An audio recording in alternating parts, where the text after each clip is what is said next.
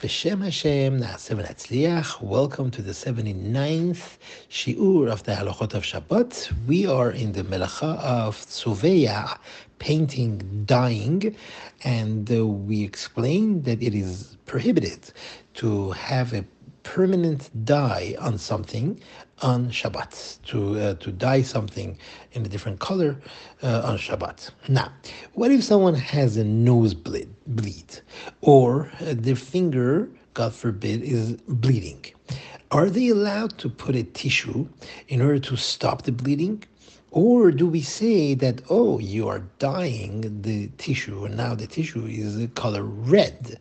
Uh, oh, the answer to that is that you need not worry for the prohibition of dyeing, the prohibition of soveya, even though the tissue or the uh, or the cotton ball does actually turn red, uh, because you're not intending to do that. You're not intending to paint it, and you're going to put it in the trash as soon as you're done.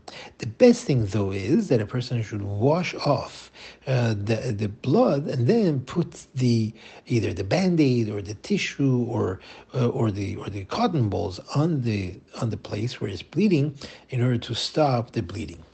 There is a rule that in foods or drinks there is no prohibition of dyeing.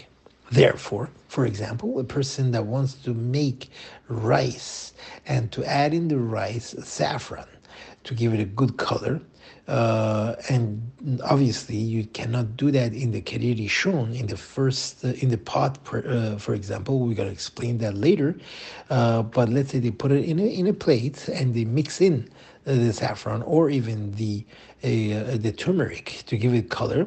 That is not a problem on Shabbat. Or they want to add some syrup to the water to make drinks.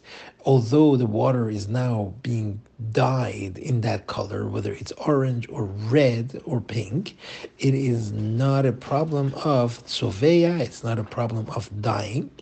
As well, one who wants to make kiddush, which is better to make kiddush on red wine, but he likes the white wine. Uh, so what can he do? He is allowed to put in some white wine or grape juice, um, some red wine or grape juice into the white wine to make it color red. This way, he will have his favorite wine, and that favorite wine now is dyed in red. This is permitted. Why? Because we say that there is no dyeing in foods. Thank you very much for listening and have a wonderful day.